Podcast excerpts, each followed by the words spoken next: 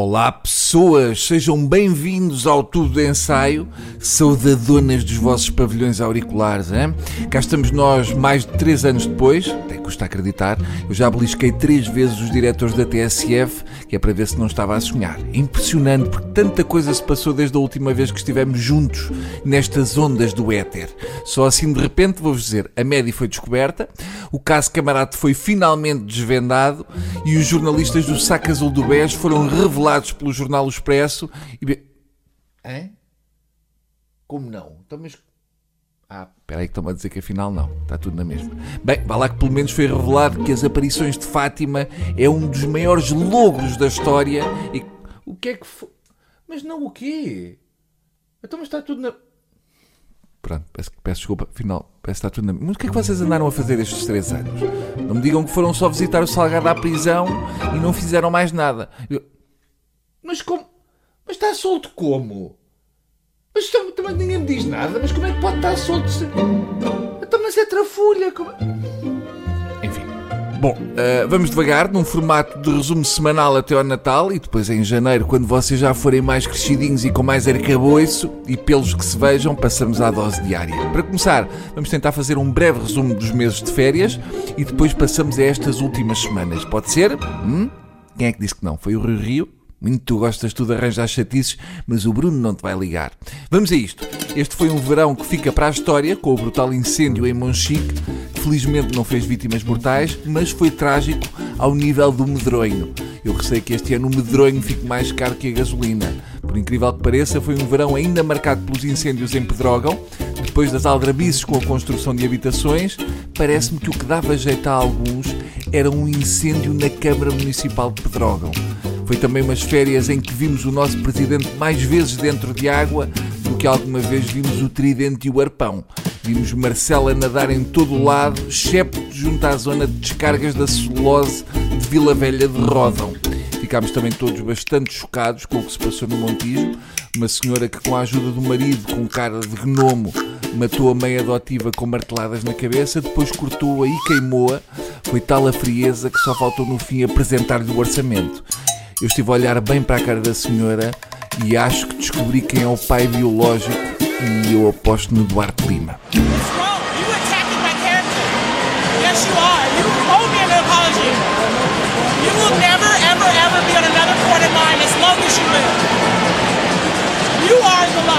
Foi um dos assuntos mundiais deste mês. A final feminina do US Open ficou marcada por uma tremenda bronca. À beira da derrota, Serena Williams entrou numa discussão acalorada com o árbitro português Carlos Ramos, que lhe deu uma advertência por ter recebido instruções da bancada. Serena acusou o árbitro de racismo e sexismo.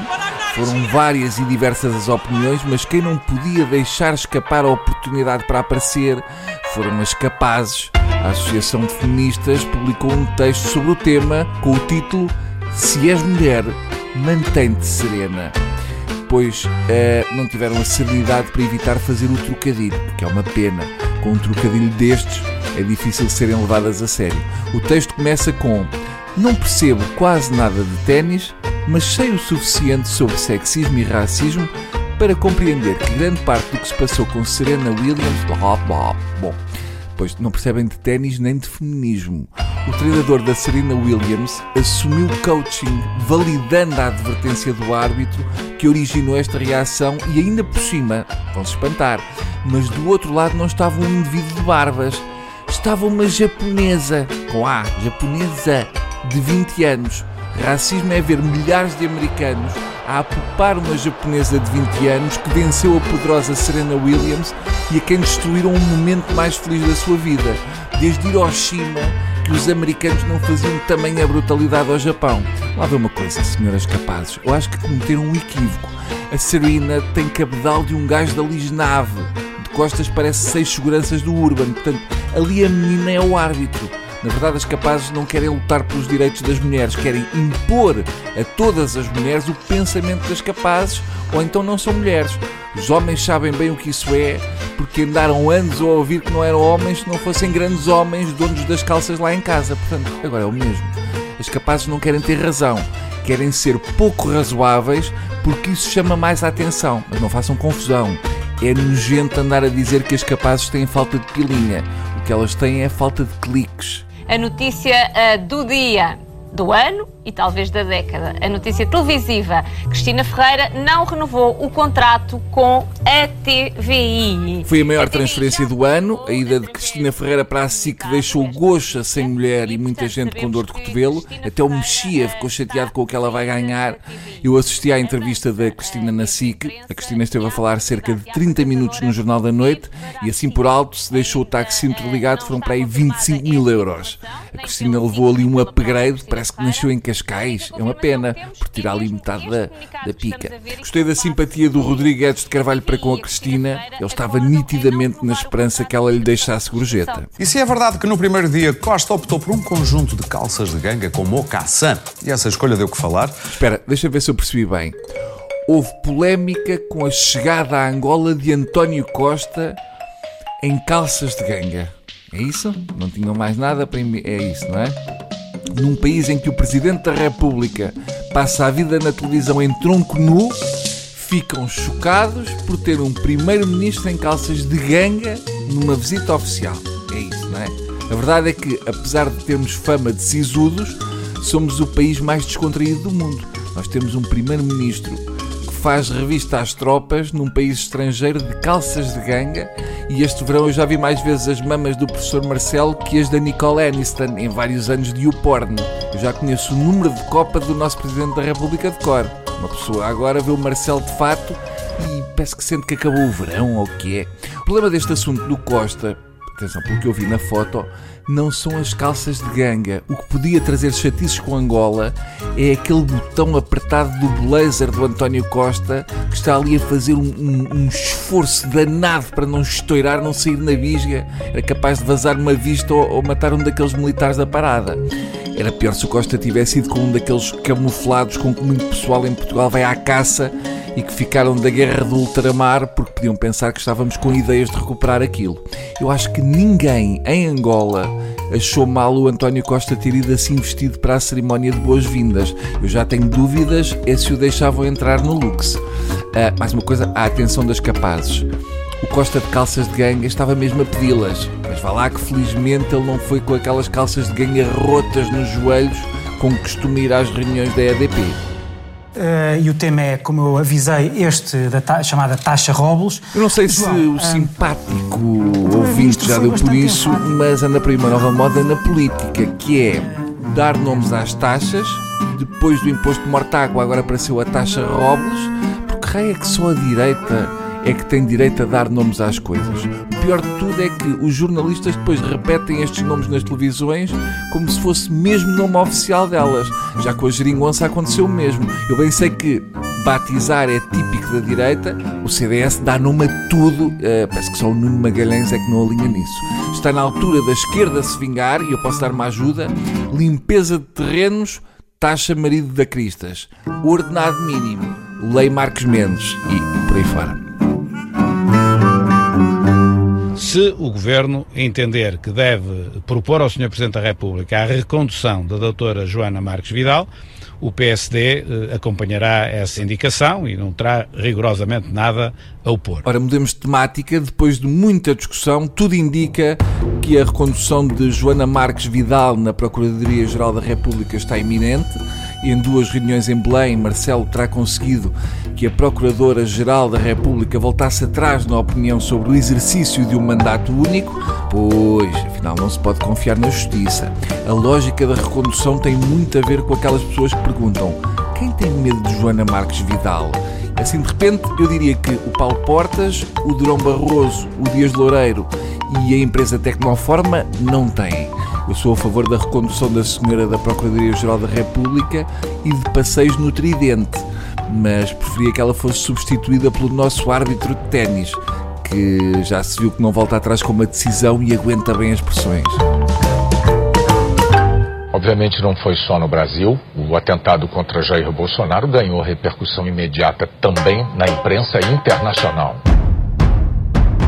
No Brasil, a grande notícia foi o ataque com uma faca ao candidato às eleições presidenciais Bolsonaro.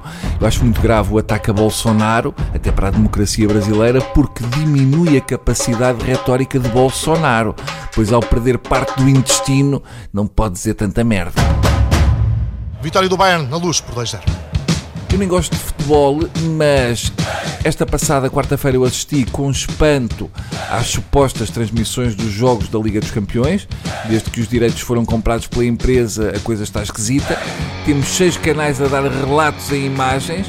Voltamos aos velhos tempos da telefonia. O gajo tem um TV Ultra HD 4x4 TDI e parece a Rádio Renascença num táxi. Há qualquer coisa de voyeurismo nestas transmissões da Liga dos Campeões. No fundo, é como eu faço com os meus vizinhos da frente quando eles estão ali a dar-lhe forte e feio no, no sexo. Mas faço em silêncio. Pensem nisto que o Bruninho vai dizer. Que é, que tal se filmassem muito de perto, em grande plano, o globo ocular dos comentadores televisivos que estão a ver o jogo. Hã? Ali, um olhão, um olhão ali a esgalhar na televisão. Fica a ideia. Sol nasceu, como está lindo o céu. Já adivinharam o que aí vem? Vocês são mesmo sagazes. Foi o escândalo da semana, apesar de ninguém usar calças de ganga. Um dos autores da Rua Sésamo veio revelar a relação gay de Egas e Becas. Era óbvio, o Egas e o Becas andaram mais de 100 episódios a conviver com Alexandre Alencastre e nem um apalpão. Mas corrijam-me se eu estou enganado, eu acho que o Egas deve ser o primeiro monocelha gay. Não me admira nada estas revelações. Tenho um amigo que comprava ganza ao ferrão, eu já me tinha falado. Aliás, ele só deixou de fumar ganza este ano e tudo graças ao Fernando Medina porque não consegue saltar o gradeamento do Adamastor. Eu estive a pensar neste assunto e a seguir falta revelar que o monstro das bolachas era alérgico ao glúten. Ouvir alguém dizer que a Miss Piggy era ninfomaníaca. Eu desconfio que o Popas foi um dos principais responsáveis pelo buraco da camada do ozono. Uh, nem a Maria de Belém usava tanta laca, que ele era muito laquedo. Lembro-me de um episódio da Rua Sésamo em que ensinavam às crianças a diferença entre as expressões por cima, por baixo e através, mas nunca pensem em segundas intenções. A verdade é que mais tarde a notícia foi desmentida por Frank Oz, o diretor e produtor de televisão anglo-americano e um dos responsáveis pelos famosos fantoches e personagens de programas como Sesame Street e Muppet Show. Segundo um comunicado emitido pela Rua Sésamo, o Egas e o Becas são melhores amigos. Sobre a revelação de que poderiam ser homossexuais, a Rua Sésamo refere mesmo que sejam identificados como personagens masculinas e tenham muitos traços e características humanas, eles continuam a ser fantoches e não têm uma orientação sexual.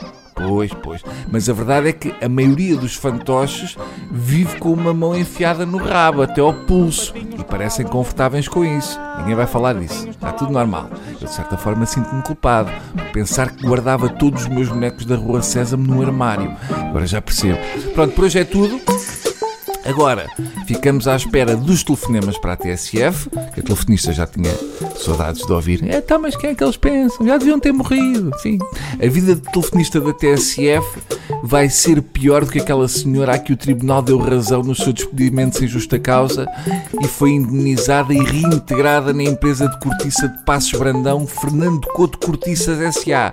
E como castigo tem de carregar e descarregar todos os dias os mesmos sacos de rolha devem ter um peso entre os 15 e os 20 quilos, uh, num ambiente de temperaturas muito elevadas que a leva a ter frequentes hemorragias nasais. Um encanto de vida.